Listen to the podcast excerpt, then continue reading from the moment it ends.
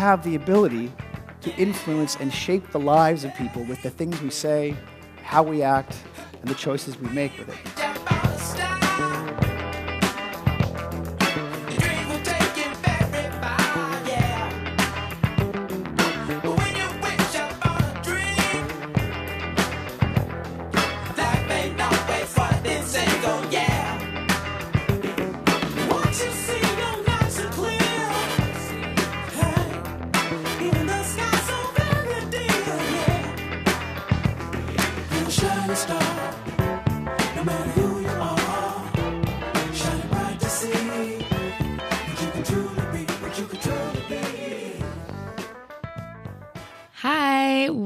To OG Influencers, the podcast that explores your favorite artist, favorite artist, favorite artist.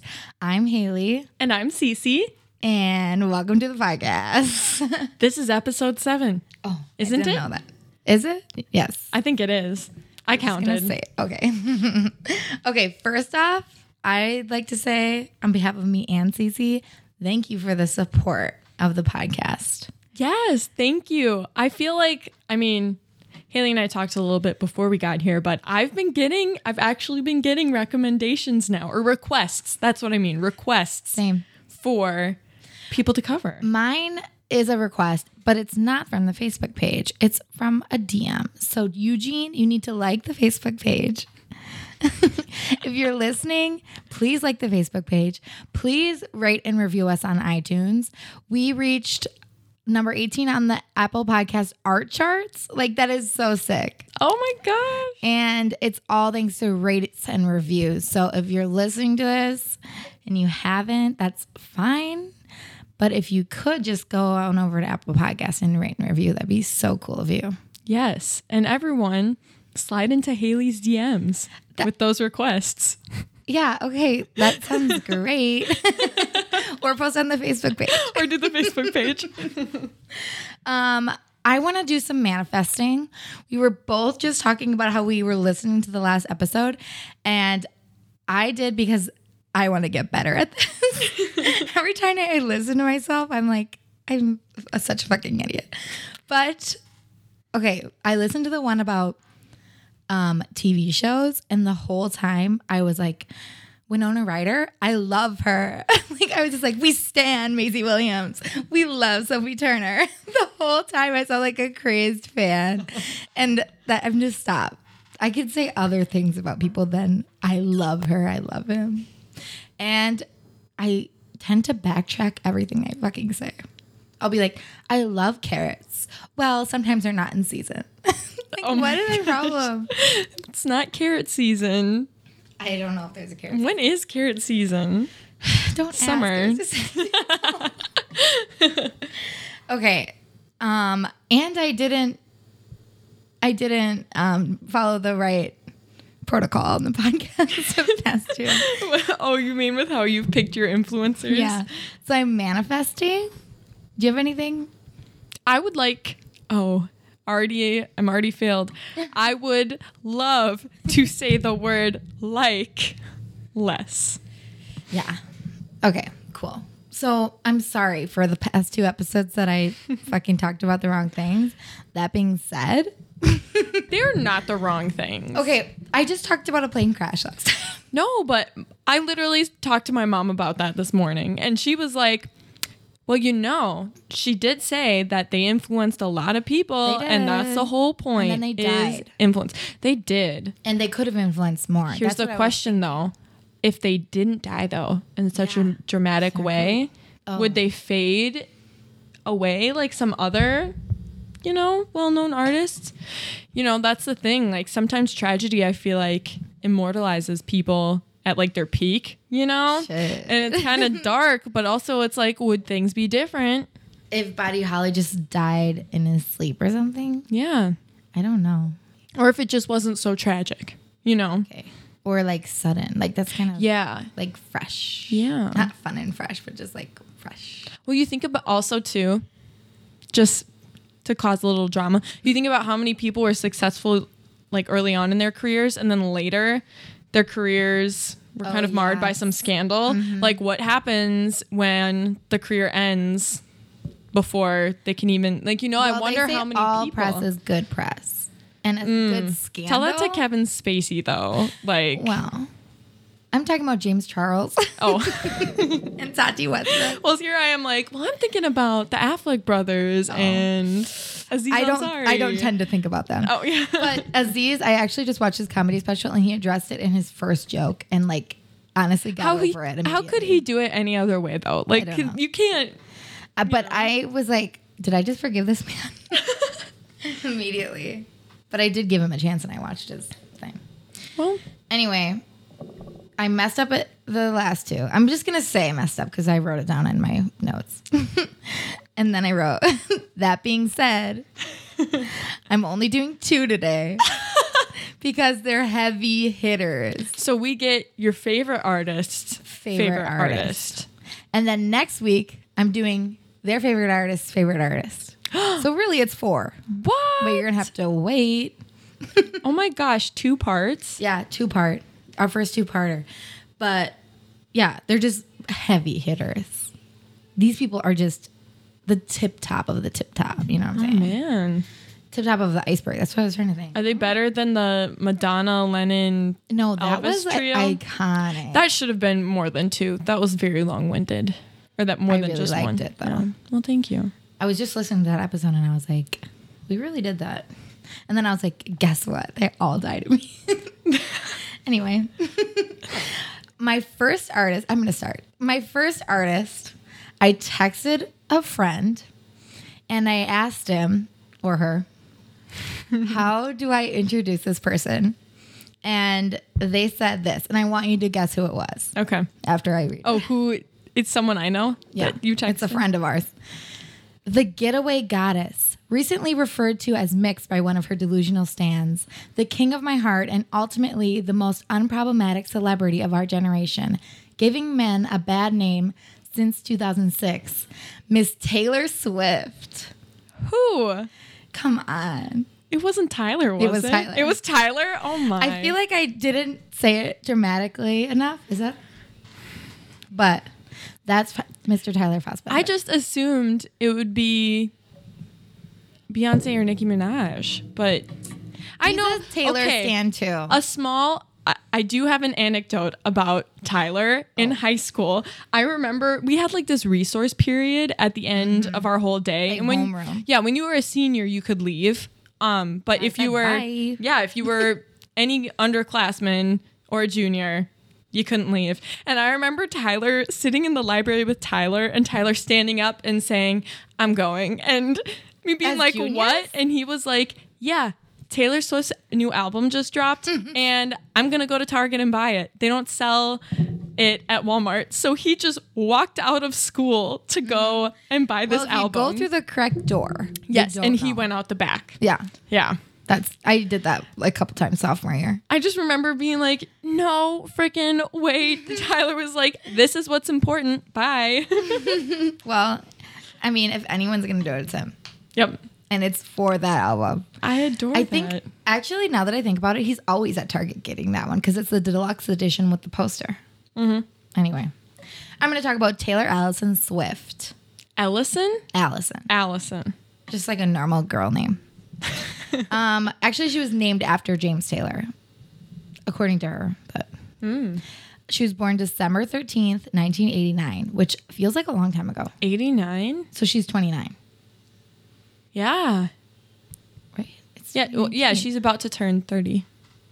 Right? Oh yeah, yeah, yeah. Yeah. Um, her new album Lover comes out on Friday. We all know where Tyler will be. Target. Target. and then back at his house taping up the poster. um, okay.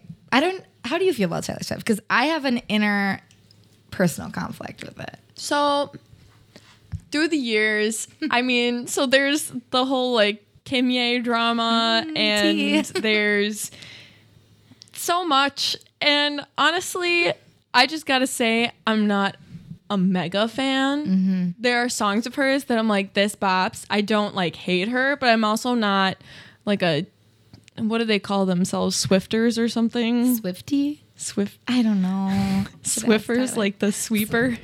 we love dust. we love Dustin Taylor. But I feel the same. I'm a huge Kim Mm-hmm. Kardashian and Kanye West fan. But I really want to love Taylor Swift because as I was doing this research, I was like, I can't believe how many fucking hits that she has.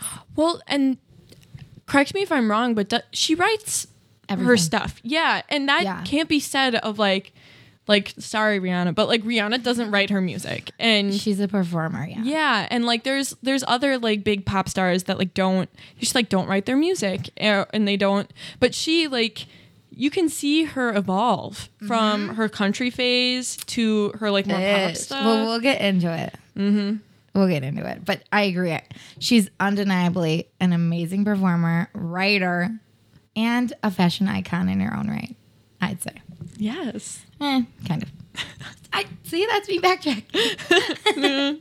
oh, I wrote. Do you have a favorite song?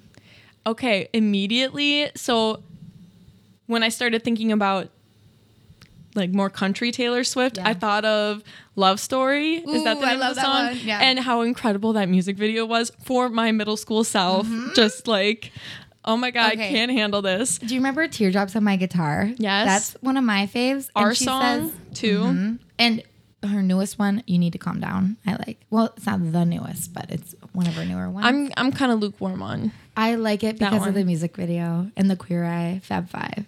Oh, and you know what? I haven't seen the music video. Well, teardrops on my guitar.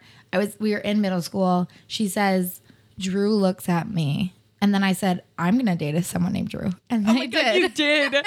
Oh my gosh, I remember Literally. that. I was like, I'm I gonna need to do date it. Drew. I literally was reading a journal of mine, and it literally was like, I love this new song. I would love to date someone named Drew. I'll take Andrew too.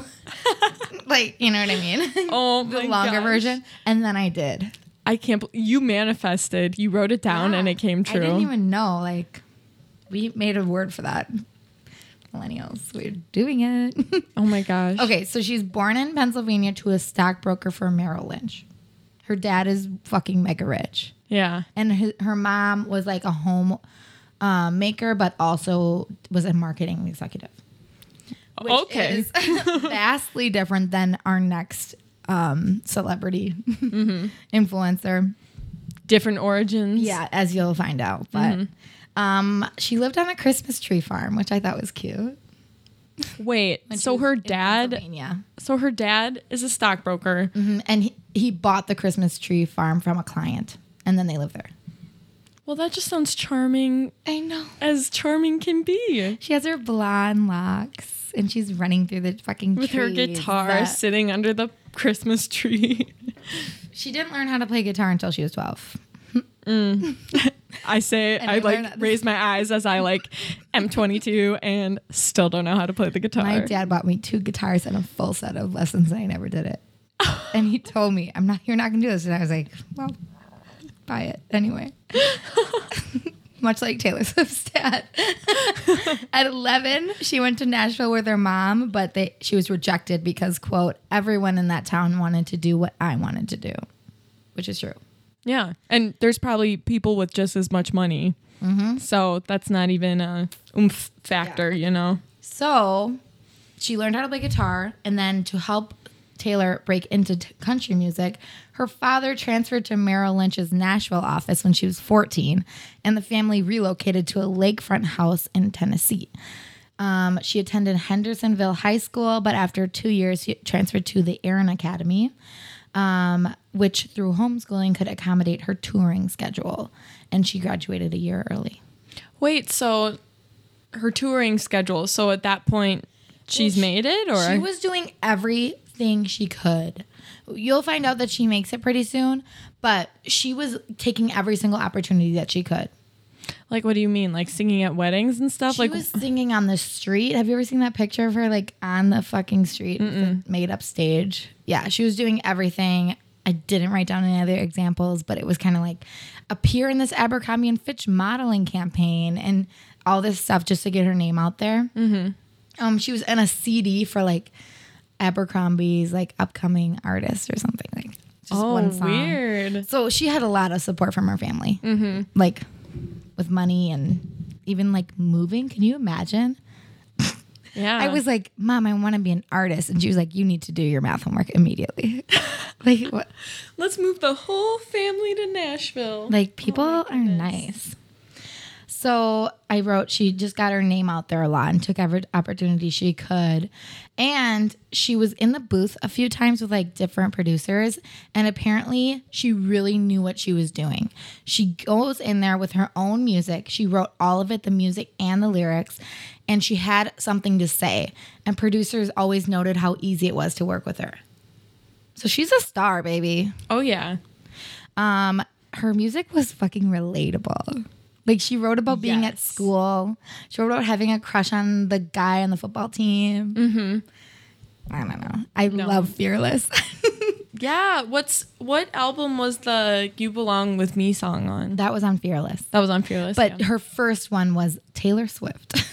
Or- Taylor oh, here. She signed with Big Machine Records in 2004, where her father purchased a 3% stake in the company for over a $100,000. oh my gosh. So she is literally like that dad who's like, I'll donate Yeah. the new football stadium, and their kid then with a have to accept 2.0 me, oh yeah. grade point average gets accepted to like Stanford. Yeah.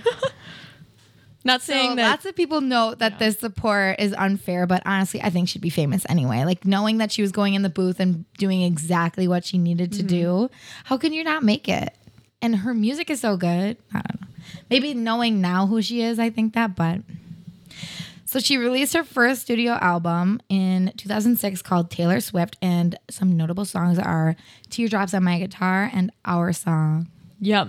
I love, that our one. song. Mm-hmm. and then she did Fearless, which I listened to on the way here. I was like singing in my car, all bops. Love Story, White Horse, You Belong With Me, 15. Mm-hmm. Remember that song? I was like, this is what high school is going to be like. it wasn't. it was way easier than that. Oh my god.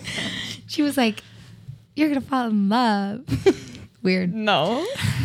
in 2009 so she releases fearless in like 2008 i think 2009 at the mtv video awards when she accepted her video award for you belong with me is when she gets interrupted by kanye west being a dick How old was she? i don't know 2009 like 20 Oh yeah. Oh, she's 20. Yeah. Okay. or 19 Yeah. and so he was just really he said what did he say uh, I'm, gonna, let, you finish, finish, but Beyonce's the best artist of all time. Well, because the single ladies music video, which I'm sorry. but like I've seen that video. Like, I really like You Belong With Me though. I can picture the whole thing in my mind right now yeah. with the windows and on the bleachers and then at prom. And she also plays the other love interest. Remember? And Yes. Taylor's wearing like a nice prom dress. And then the, uh, the girl that she's envious of is wearing like a red cutout one that, you know? Well, I kind of like so okay. Sorry, gonna talk a little bit about this music video. I like that she's also the girl that Same. she's saying like I wear like t she wears short skirts, I wear t-shirts, but like she's both. Mm-hmm. Like I like that because if she put like like oh we're gonna cast you know some Oh, yeah. like you know like it's it's kind of nice that she's yeah like that she's like her own like villain if there is even a villain in that so it's song. psychological.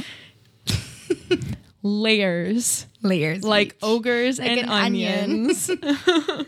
So, um, she continued to release. I got at this point, I got so bored. It was just album after album and award after award. well, she's made it. Yeah. Yeah. She continues to release albums and she just racks up the awards. And then she released 1989, which was her transitional album from country to pop, and she fucking did it. She mm-hmm. is highly regarded as one of the only successful stars to do this. Like, truly. Country to pop. Yeah. People Yeah. also think that Dolly did it. I don't know. But I feel like she's always been country. Yeah. Um, Spotify says, quote, it was a necessary molting to reveal that she was perhaps the sharpest, savviest pop singer slash songwriter of her generation. Like, damn. Mm, Dang. okay, Spotify.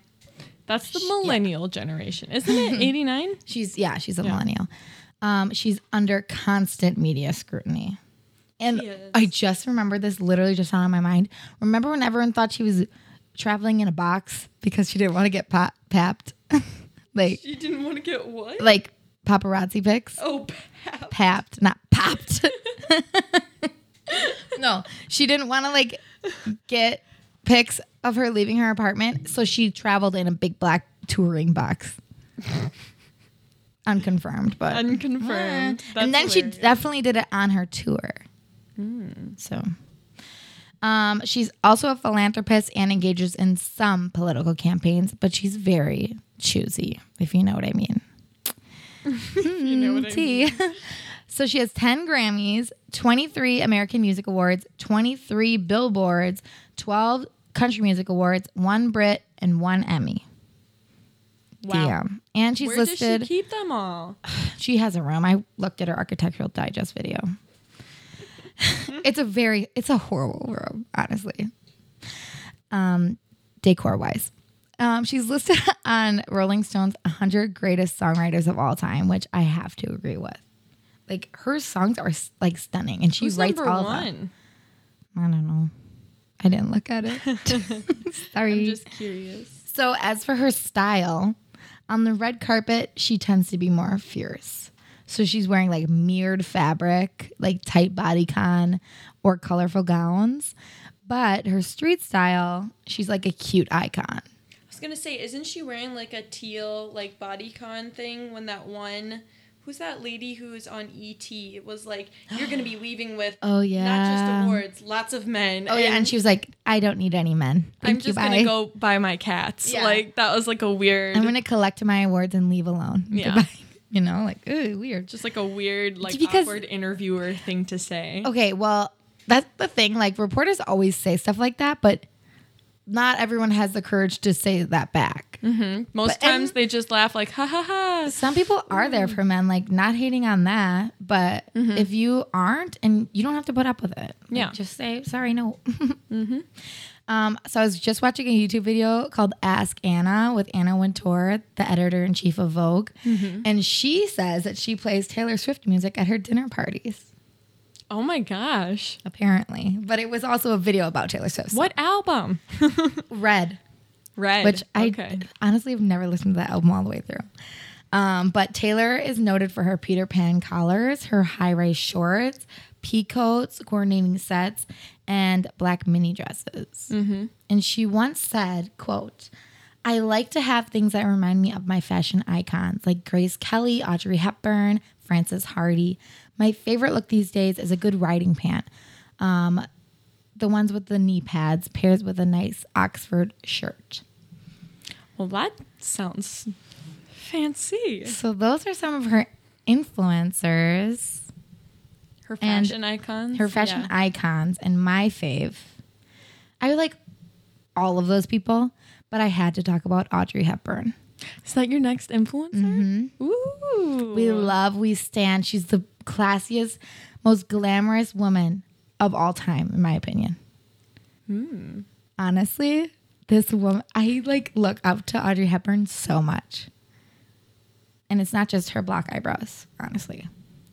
She was born Audrey Kathleen Ruston um, in 1929, May 4th, 1929. Ooh. She was an actress during Hollywood's golden age, but also considered a humanitarian and fashion icon. Mm-hmm. Of course.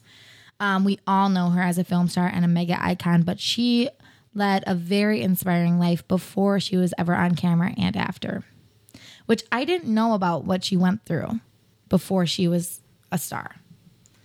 Um, so we'll get into it. Her mother was a Dutch noblewoman, and when she found out that the German troops were going to occupy, she moved them to the Netherlands, to a city called Arnhem. Um, in 1940, the German ar- the German army occupied the Netherlands, um, and her brothers were sent away. One went to a forced labor camp, and the other went into hiding so he wouldn't have to go to a forced labor camp. Oh my god. So immediately, I mean, they've moved, which by the way, I had to look this up. The Netherlands, Holland, and Dutch, all the same. Oh, Like, the Netherlands is synonymous with Holland, and if you are from there, you are Dutch. yeah. I, I knew that, but I didn't know that Holland. I don't know. Maybe I'm just the Netherlands You're like, and duh. Holland. No, I I didn't. I guess I assumed they were like next to each other. I didn't know Holland and the Netherlands. It's just like a new age word for it. Where does the word Dutch come from? Why are they not speak Hollanders Dutch. or Oh shit! I don't know. Netherlanders? You know, like I why are they that. Dutch? I don't know. Hmm. Good question. I, I'm not a linguist. um, and okay, wait. I just said that. She led her own small resistance by doing dancing performances to raise money um, for the resistance. And there were also rumors that she participated in the resistance by carrying notes in her shoes, but I couldn't confirm because I only saw it in one source. And it kind of looked like someone's middle school project. Oh. Um, in September of 1944, her home was reduced to rubble during a battle, and that winter, her family, along with many others, survived on tulip bulbs and grass pies. So she, I mean, Oh they were gosh. malnourished. She developed, and she developed anemia. So she was really going through it. How old is she during this? This is in 1944. I mean, she's about 11, 11 to 15. Um, and and then, of course, on May 5th, 1945, the Germans surrendered and the UN helped with food and other supplies, which the Hepburns used. So she's always been very thankful for their help, and that contributes to her work um, with humanitarian efforts after she retires from acting. So after the war, they moved to Amsterdam and she continued ballet lessons under a famous teacher. So she really wanted to be a famous ballet dancer. Classy. Yeah. So in 1948, she made her film debut and her career began. Um, and that was in Roman Holiday. Wait, just kidding. That was in 1953. She went. She was in some other film. I'm sorry. I'm sorry. she moved to London that year, and she kept pursuing ballet. Um, and she dropped the last name Ruston. So now she's Audrey Hepburn. She was told by her London ballet teacher that despite her talent, her height and weak constitution after the effect of the wartime malnutrition would make the status of her prima ballerina unattainable. And so she just decided to concentrate on acting. Her height was an issue. Is she too short or too tall? Well, because she wasn't like n- nourished enough during the developmental phase, she's oh. always been very small. So she's weak. And this was right after the war. So she hasn't really gained all her strength back. oh my gosh. Opposite of the Brienne of Tarth I know. situation. Well, you're too always tall. the thing you're that we too see. short. Yeah. It's like you're not exactly what you need to be. Mm-hmm. That's like um, what are the dancers that kick their legs up really high? oh, the Rockettes? Yeah, Radio City you have to be exactly the same height. You have to be. They used to be the right skin color and the right hair color, but now, of course, they're more inclusive. But I think you still have to be the same height as everyone. It's like five six or like there's like a one inch I'm margin. 5'6". I think I'm a rocket. I'm a Rockette. Just kidding. I really can't kick that high. and you could be an incredible dancer, but I'll be in the front like twerking, like Lizzo. um, oh my god, I didn't tell you I'm seeing Lizzo in October.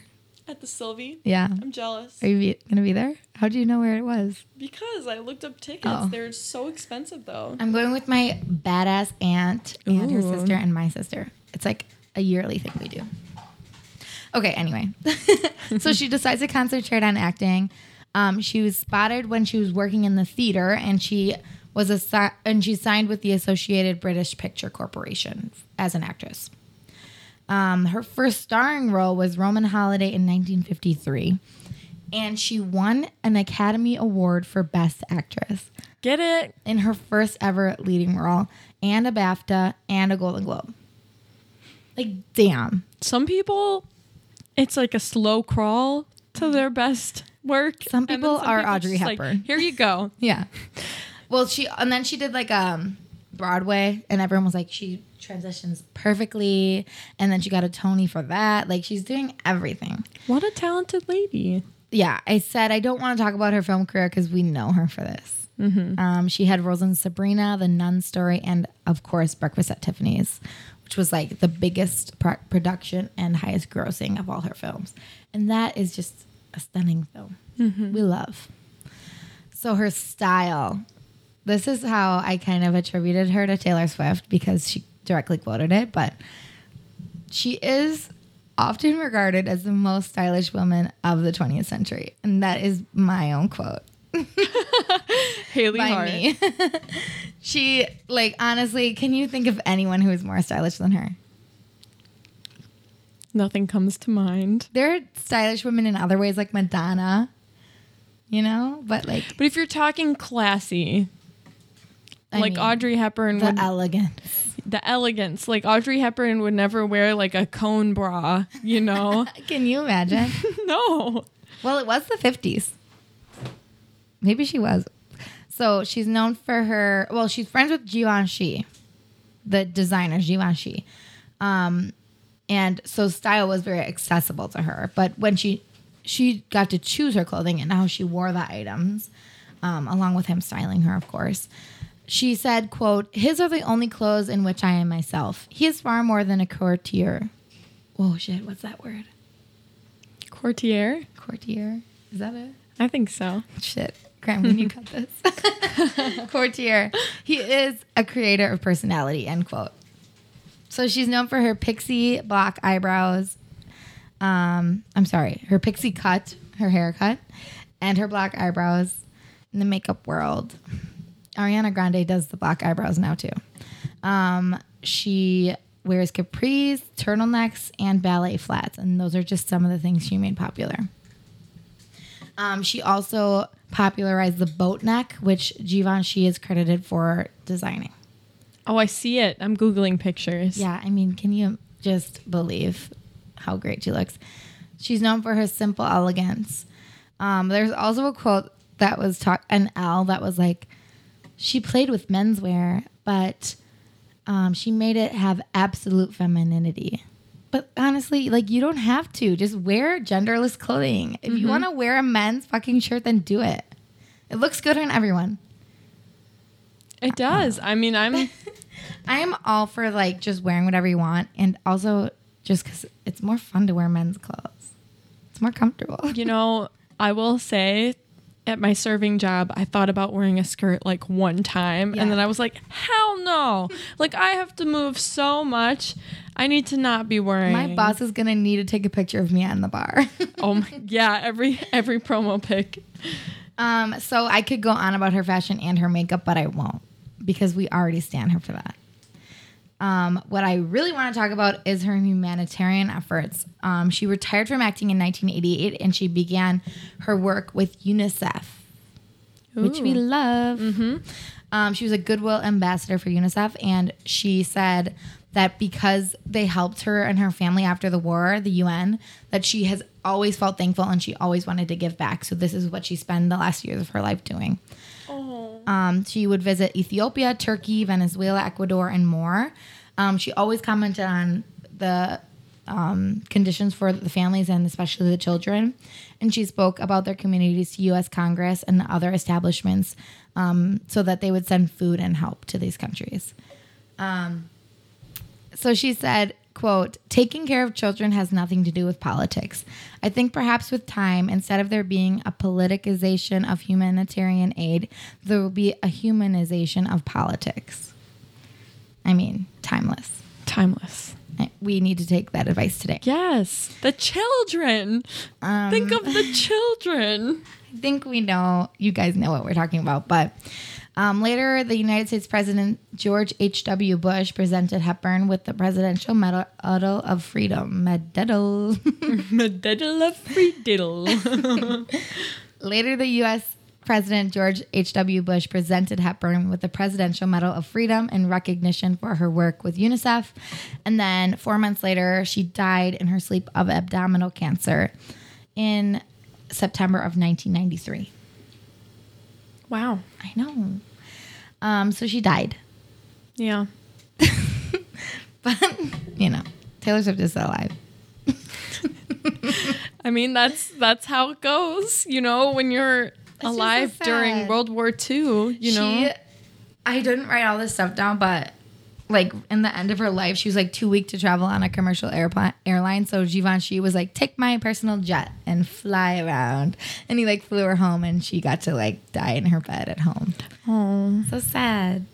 So next week I will talk about another couple influencers, but do you want I want like a Their sneak name? peek. what can I say? Like their influence, they influenced Aubrey. Audrey. Yeah. I, I just called her Aubrey. Aubrey. Audrey.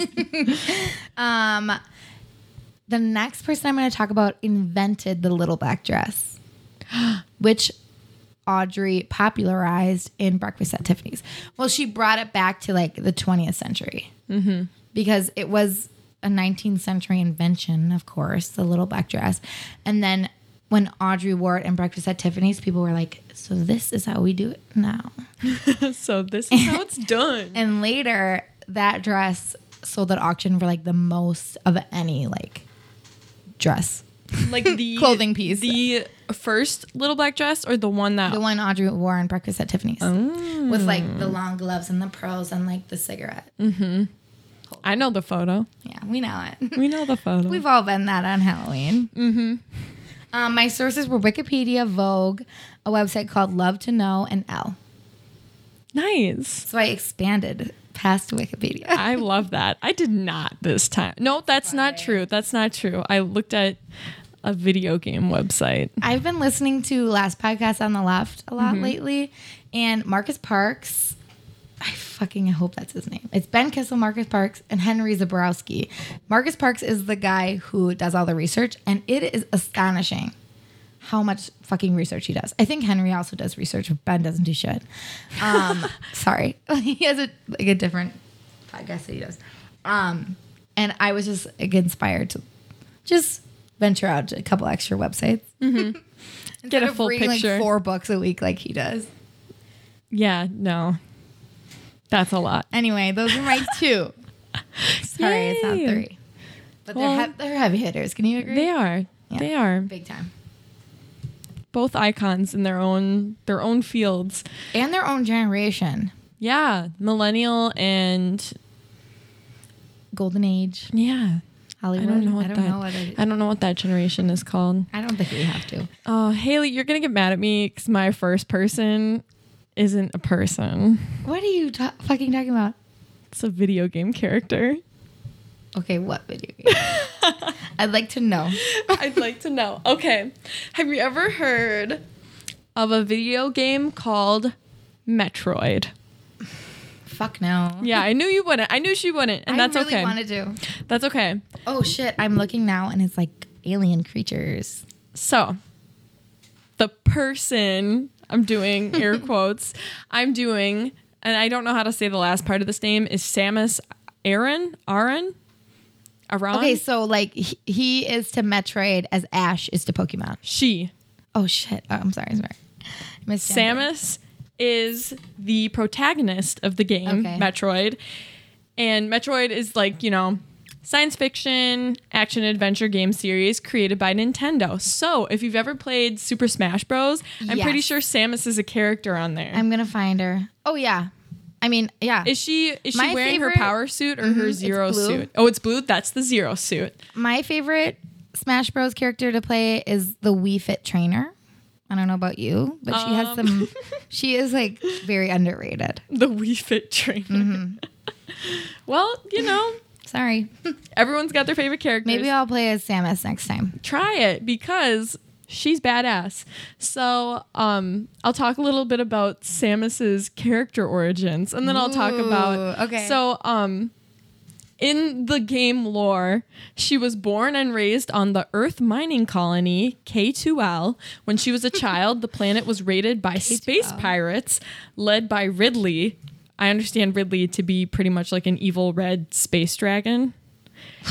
and in an attack that killed her parents and destroyed the entire colony. So now Samus is orphaned and was then found by this bird like alien race known as the Chozo. Wait, a race? She was in the race, like Anakin fucking Skywalker. No, a bird like alien race. Oh, like a race, race. of creatures, Okay, Haley. okay, the Chozo um, brought her to their home planet and to save her life. And apparently, there was some like prophecy that she would be the protector of the galaxy. So to I ensure that would happen, prophecy. they infused her with their DNA, and grant which granted her superhuman athleticism and a strong resistance to foreign environments.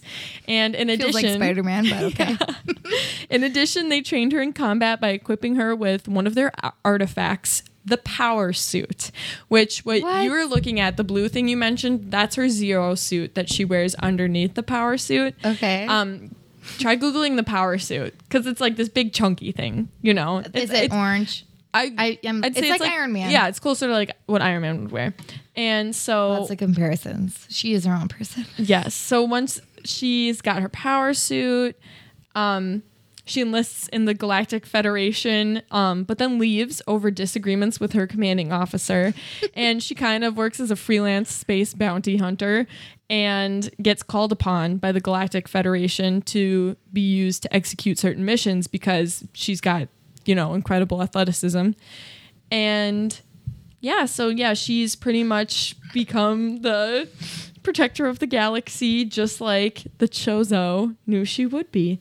Wow. And um, pretty much what she fights against most are that evil space dragon named Ridley and um, these organisms known as the Metroids, who like drain life energy and stuff. They look like a virus, like a like a human virus.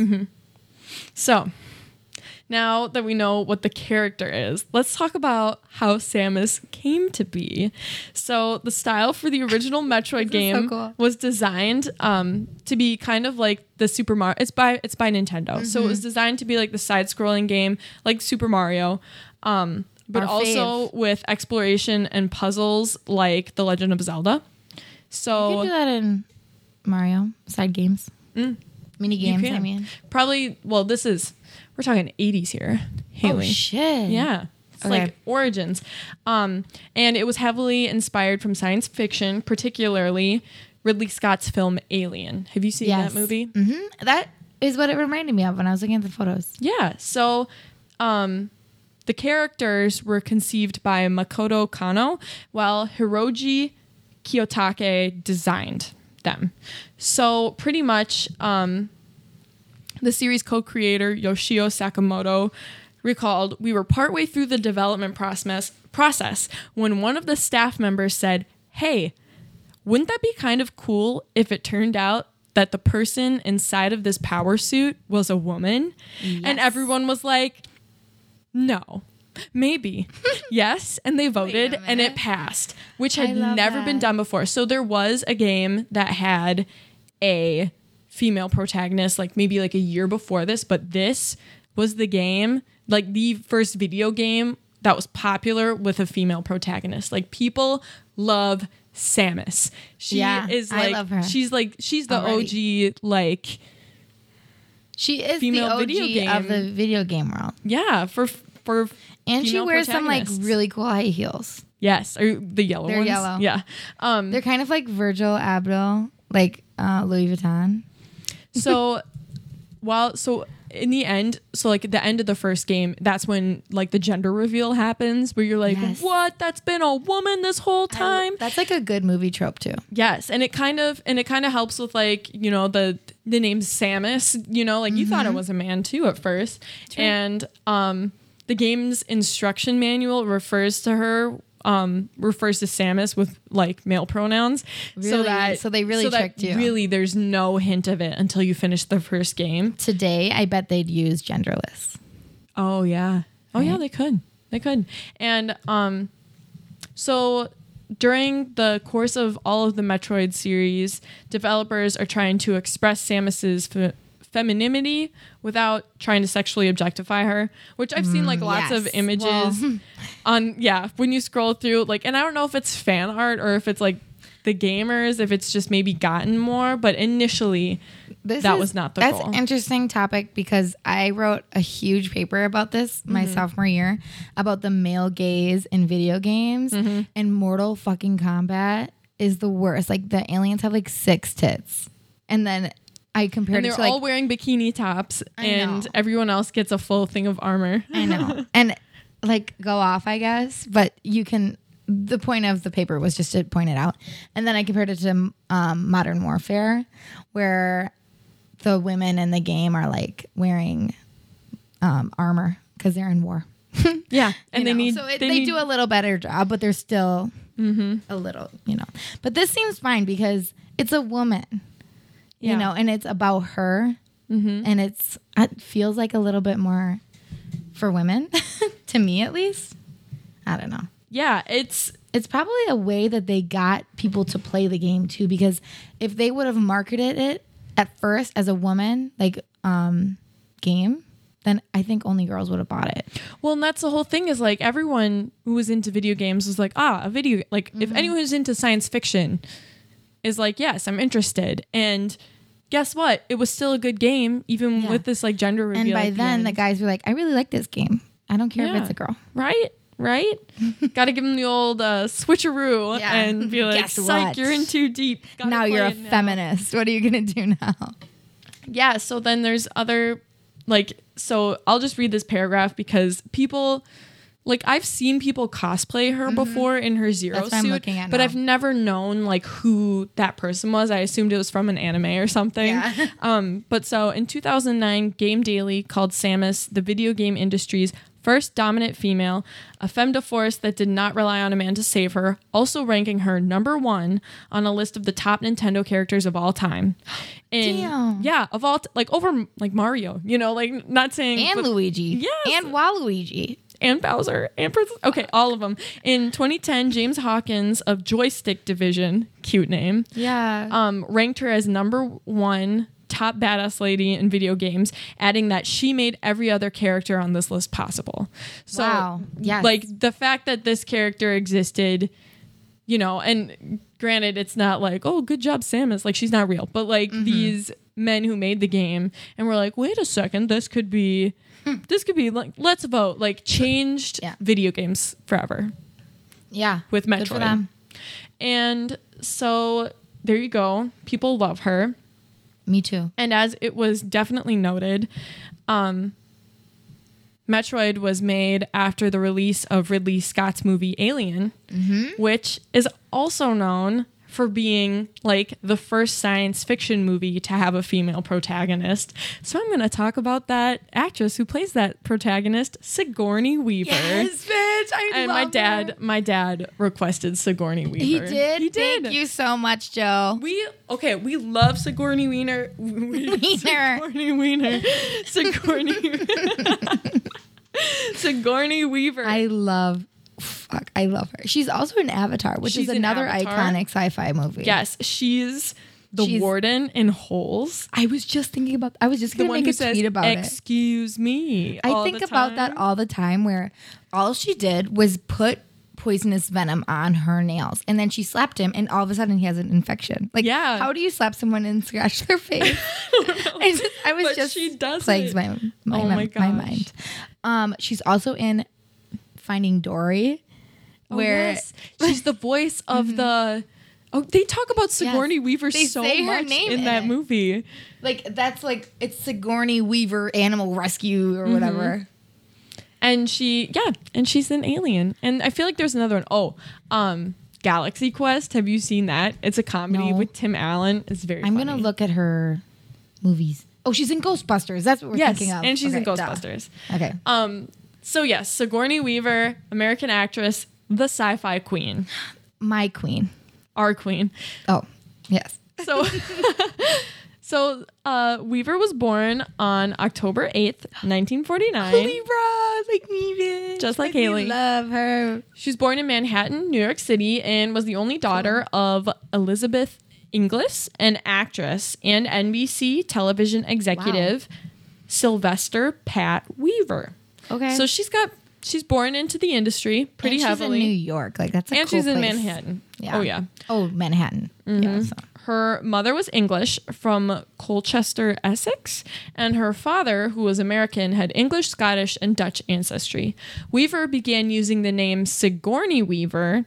So, oh, I didn't include her original name. It was Her real name is Susan. Susan. Yeah, Oh, I, I'm gonna close my computer. that's okay. now I know everything. yeah, her real name is Susan, which one I would like say, Sigourney more. Where do you get Sigourney from? um, well, she changed to Sigourney Weaver in 1963 after a minor character, Miss Sigourney Howard, Jordan Baker's aunt, in chapter three of F. Scott's Yeah. F. Scott Fitzgerald's novel *The Great Gatsby*. Okay, go off. Yes. So, So she that's where she chose the name. yeah, from. she Her read the book and was like name. Sigourney. Like is that her, her name? Is this during her acting career? This is in 1963. So this is 59, 14. So she just decided to change her name. It's not like for a stage name. Well, maybe she had it in mind. Okay. You know, That's cool. She's because she has an actress for a mother and a television executive for a father. You know, I'm sure if there's any hint, they're like, pick a name, girl. yeah, because most parents don't just let you change your name. Yeah. Maybe she was insistent. We'll see. So Okay. Weaver attended the Ethel Walker School, a girls' preparatory school in Simsbury, Connecticut. She also attended the Chapin School and the Brearley School, all very private schools. Yeah. Girls got money. Yeah. Um, Sigourney was reportedly five foot. 10 and a half inches tall by the age of love- 14. So when she picks her name Like Sigourney, Gwendolyn. she's way taller than me. Mm-hmm. And and she only Wait, grew she another was- when she was 14. when she was 14. Oh my god. She was almost five foot eleven.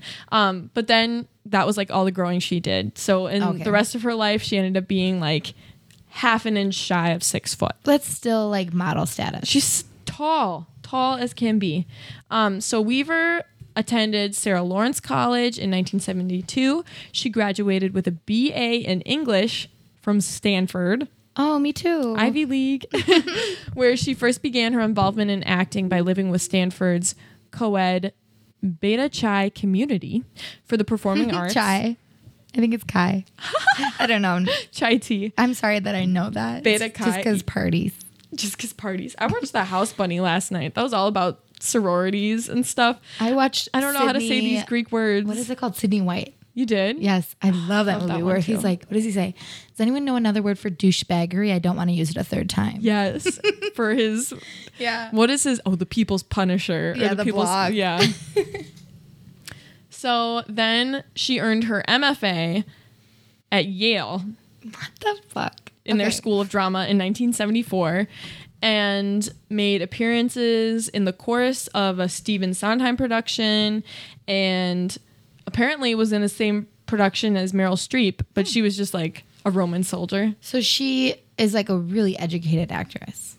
Yes, like Ivy League educated. So in theory and stuff. Sure. Acting yes. theory. And you can kind of see that. Like she does take like a little bit of like um you know, she'll do comedies, like she'll do Ghostbusters and she'll do Galaxy Quest and stuff, but a lot of like her roles later on in her career were very like she curates what she's in and she'll she'll take a really interesting supporting role over like some kind of iffy lead role like any day. Like she picks her roles. That is cool.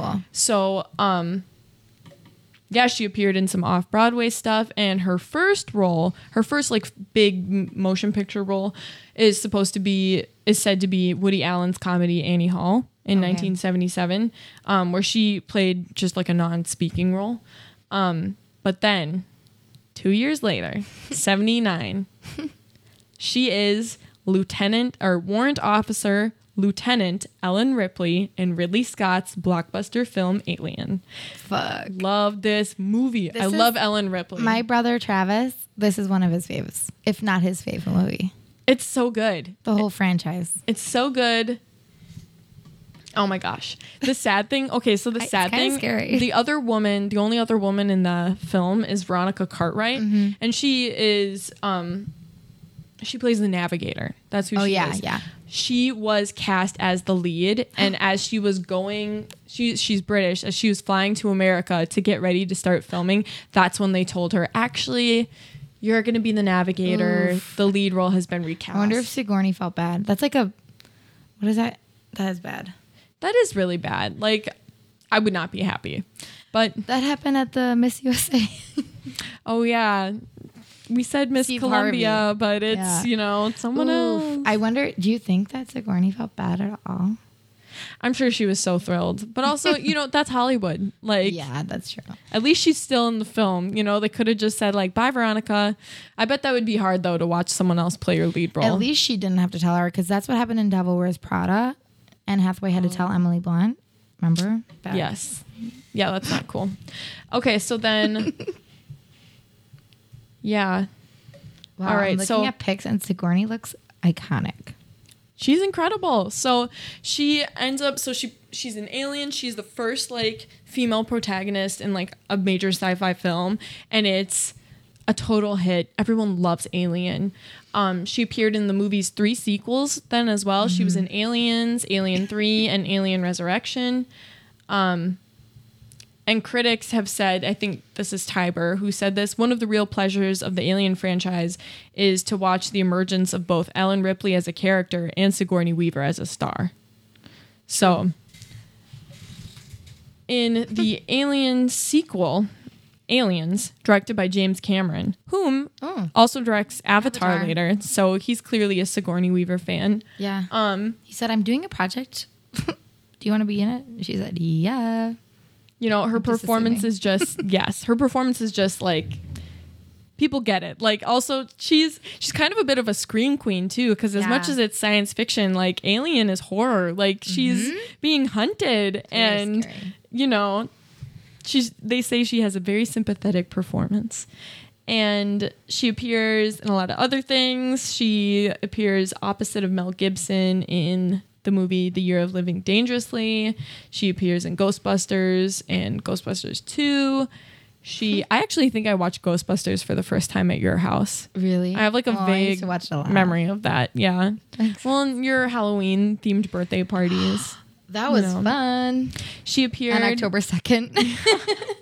She appeared as the character Dian Fossey in Gorillas in the Mist in Oh, yeah. 1988. And what I else watched on that here? too I mean, she's I little. Gorillas in the Mist. Yeah. Well, you know, you watch what you watch. What's on TV? I'm looking at her senior photo and her quote is, Please, God, please don't let me be normal. Okay, Sigourney. And her picture's like really beautiful. Yeah. I love. We stand.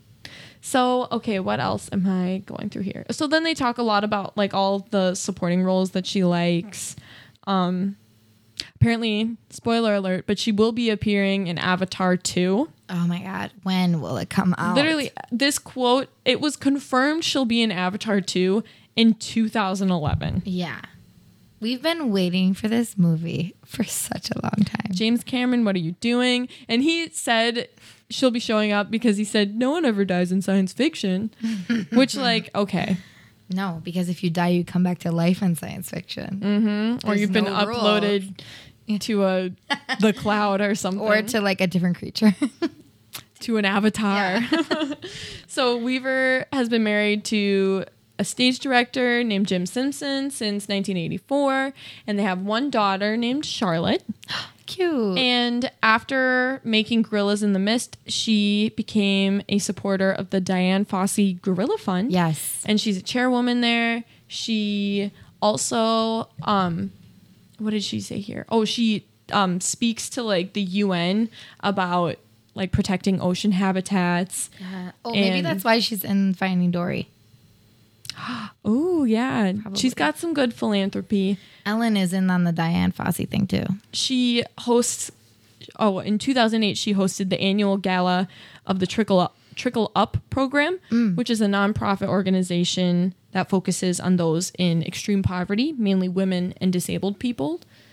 And okay, so here I so okay, so the theme that Haley and I I tried to match her theme was classy women. Okay. And that's why I picked Sigourney. Cause like a Yeah. class act, I think. A woman. Ivy educated, Ivy League educated, you know, classy What actress. does class mean, really? I ask that as a really not classy person. Your class was Was um sitting class. in with pearls, Au- Audrey Hepburn, and Mine is like this lady running around the spaceship. Boss. A boss. A boss. But classy. Like the only thing, so the only thing I found where I was like, mm, Sigourney, why'd you do that? Was in 2009, she signed a petition in support of Roman Polanski, calling for his release, which his release, I don't think he's ever been incarcerated, but calling for, I guess, him to be absolved in the eyes of the law after he was arrested. Oh, wait, no, hold up. I didn't read the whole thing. Calling for his release after he was arrested in Switzerland, Switzerland, Oh. in relation to his 1977 charge for drugging and raping a 13-year-old girl. Oh. And in 1994, she had starred in his film Death and the Maiden. And I was kind of like, Wait, what? yeah, so, So, she she still. she has like worked with him and she signed this petition saying like let him go even though it's like everyone knows what he's done. And this is something i stumbled upon on reddit like probably last week too where like the sheer number of celebrities who signed this. Like people that i'm like i love like wes anderson like all of my favorite stars like have signed this. You can be my best friend in the world, but if you do something like that, you're dead to me. Well, and the only so the only person that I've like really found who's like apologized for signing it has been Natalie Portman. Um and Mm-hmm. Yeah. what she kind of said and like this is so true in so many things like there's so much groupthink. Like Yeah. people are like sign the petition. Of course I signed the petition. And Mm-hmm. you kind of like in Hollywood you want to fit in so you, everyone like signs the petition Today, and stuff. it's But now canceling people. and now with me too like the group think has switched and Yeah. people would be like no i would never like sign a petition like that ever again and it's because like now the group think is on the other end you know? Well, there's one that's right and one that's wrong. yes and just because you're like oh i'm going with the flow doesn't make that okay Yeah. you standing up for this rapist but I don't know. I didn't see anything about her apologizing. I wish she had, but I feel Mm. like at this point she's like she's either 69 or 70 years old. She's just she's like I'm done. you know, Sigourney motherfucking Weaver. I'm chilling. Um and she also said that she is or it's she's a longtime friend of Jamie Lee Curtis, another scream queen. we love her. We Um, love. Okay, I'm doing the thing again where I Yes, just we love Jamie Lee Curtis, but Jamie Lee Curtis admitted to her that she's never actually watched all of Alien because she was too scared. Oh well, me too. And then I went. I had to go back to it like five years later. Yeah. Go back, Jamie Lee. It's good. Jamie Lee. Jamie Lee. What is that yogurt she eats? Activia. Yeah. they eat Activia together, Together on the hammock in the yard. on the hammock in the yard. Okay, and so the last dude, here we go, is F. Scott Fitzgerald because he wrote Great Gatsby that had this Oh character Mm-hmm. named Sigourney. And there's so much information about this man, so I'm gonna keep it brief.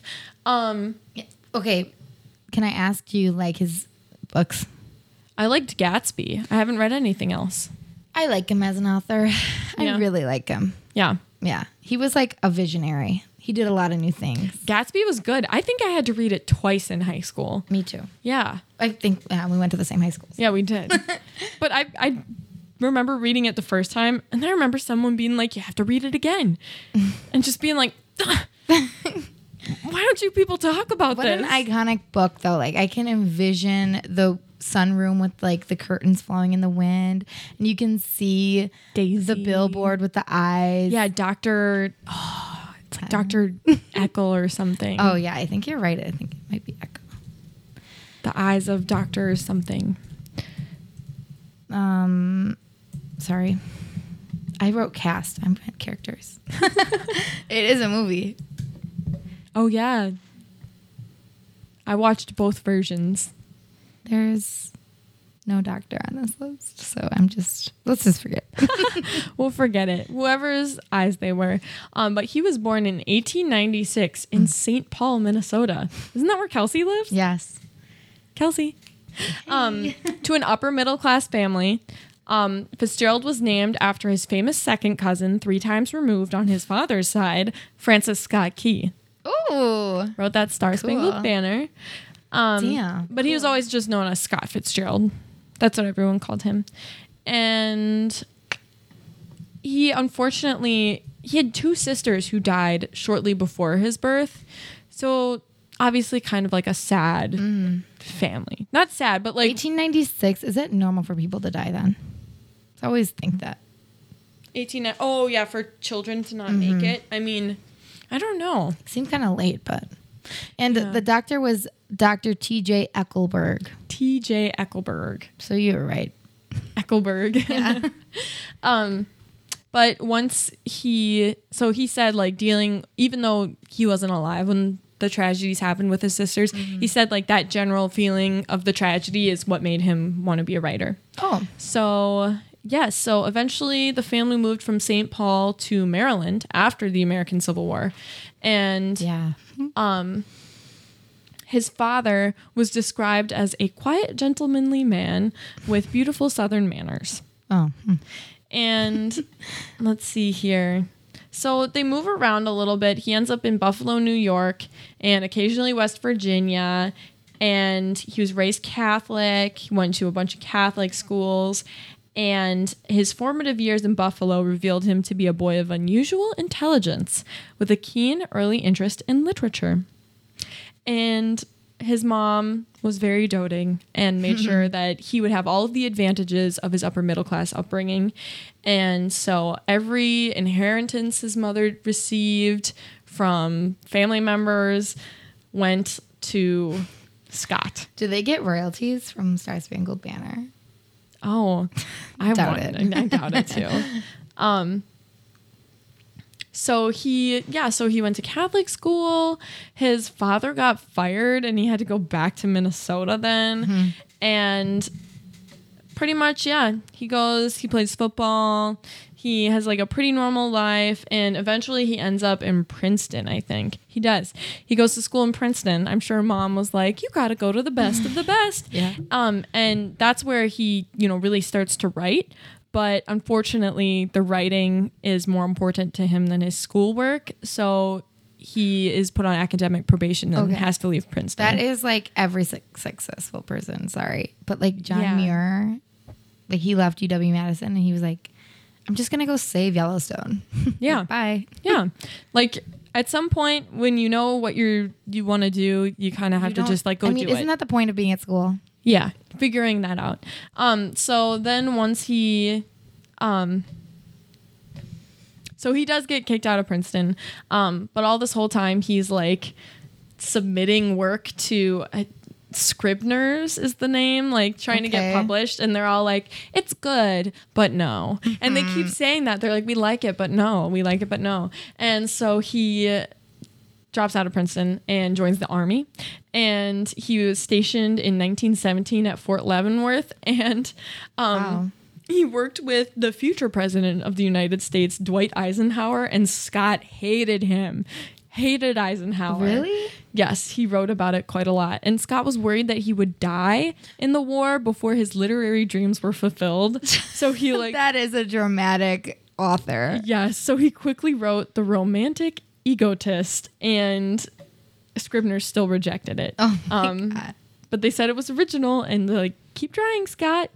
Um so yes, so while he was at Princeton though, he met this debutante named Ginevra King and she inspired Daisy. Daisy. I'm mm-hmm. reading her right now because a little bit she kind of reminds me of his mom too. Oh. Like she just wants to have a child who has the perfect life. Mm-hmm. mm-hmm. Mm. Mm. And I love Daisy though. She's an icon. yes, and so eventually Ginevra and Scotty What a name. Yeah, I love it. Um, but eventually they their relationship ends. Oh. And Scott wrote her a lot of like love letters and like asked her to please like destroy the ones that he wrote her. Probably as like a I don't love you anymore. So like destroy the things I wrote. They're meaningless now. Oh. Um, but he always kept every note that she wrote him. And when he died, um, his child sent all the letters back to Ginevra, and Ginevra kept them and never shared them with, an- them with anyone. Well, because she is Daisy. She's still Daisy. Yes, like could She you imagine like She's probably. I would not like to be Zelda, his wife, and be like, "You still have these love letters from this old flame. Also, you write characters about this old flame. Like, you know, well, I'd she's not in be it for down the with that. money. Yes, she I'm is. assuming. Zelda. Zelda? Zelda is. is she really? Oh my gosh. So Zelda. mm, so while he was stationed in Alabama, he was at a country club where he met and fell in love with Zelda Sayre, a daughter of an Alabama Supreme Court Justice Anthony D. Sayre and the Golden Girl What? in Fitzgerald's terms of Montgomery Society. Is she like Jordan Baker, the golfer? Maybe. Okay, wait. I'm just I'm just Maybe. attributing all these people to people in The Great Gatsby, and he has way more books than that. A lot of his books, though, are like semi autobiographical. Like he loves to put his life and his own stuff in it. So, um, the war ended, and before Fitzgerald even was deployed, and so then he moves to New York Really City. didn't have to worry about He really didn't. He wrote that novel saying like, "I'm gonna die and not be realized," and then it was like the war's over. Yeah. Congratulations. Um, but so he moves to New York City trying to launch a career in advertising so that he would be able to support a relationship with Zelda because she has needs. she has needs. She is in high society Alabama and she will not live with someone who can't support the lifestyle she wants. She's made that very clear to him. And wow, but he didn't say bye. He just said okay. he said, I'll try to make it work. Yeah, like I'll try to be able to support you. So he's in New York City, living in a single room, trying to work for this advertising agency, and proposes to Zelda. And Zelda says yes. But after some time, Scott's still living in the single room, same agency advertising agency like not a lot is happening and she calls the engagement off because she was just not convinced that he would ever be able to support her fully so he Doesn't she have a rich dad? Yeah but she wants to live in luxury forever even mm. after daddy's money is gone you know? So scott moves back to minnesota and he goes back to Minnesota. Uh, with his parents and he continues to revise that dramatic story he wrote before he mm-hmm. went to the war. Um, the romantic egotist but he renames it to this side of paradise mm. And it's pretty much just like a semi-autobiographical account of fitzgerald's undergraduate years at princeton and so pretty much he finishes that book. It's a major success.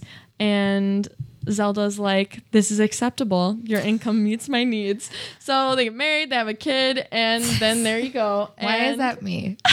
Why is that you? It's so stubborn. I'm not a fan of Zelda. So then there's like the 20s and all of their Yes, partying, the and he does a lot of drinking, and he's friends with Ernest Hemingway.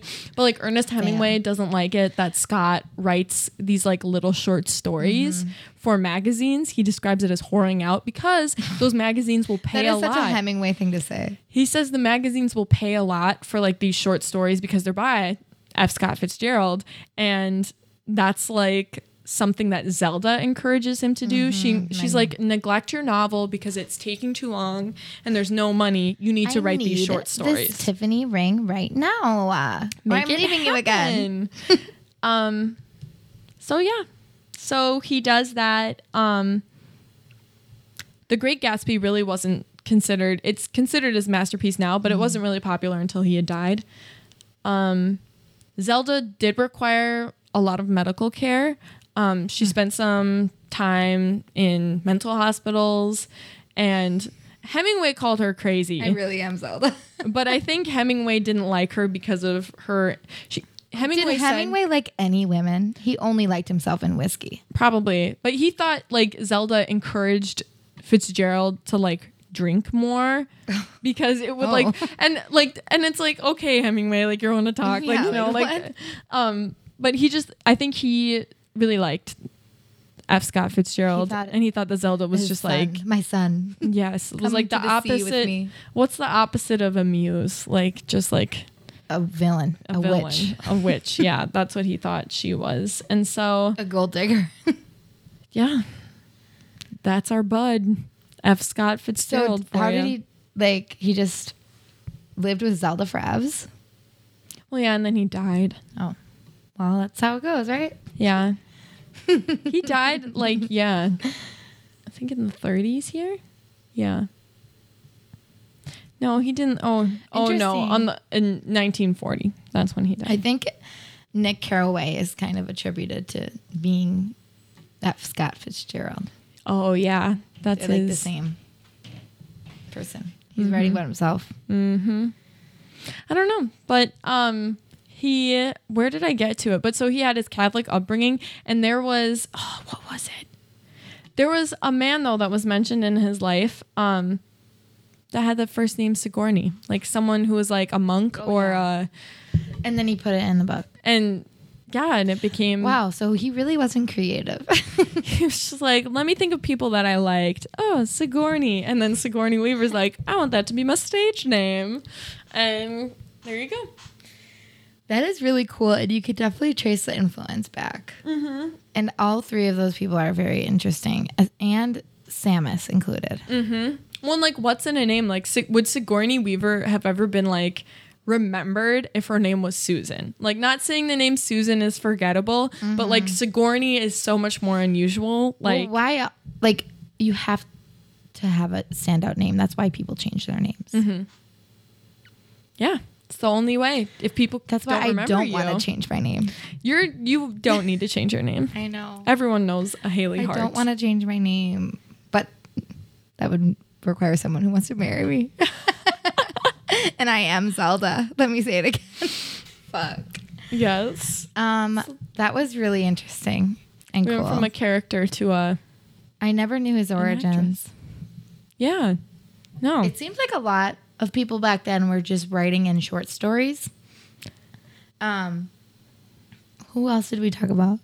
A few episodes ago, I he talked did about the same thing. Salinger. Yeah. Yeah. But how it's seen, it's like totally seen as like some like cheap like. It's not seen but as also it's art as a way to get a start. Yeah.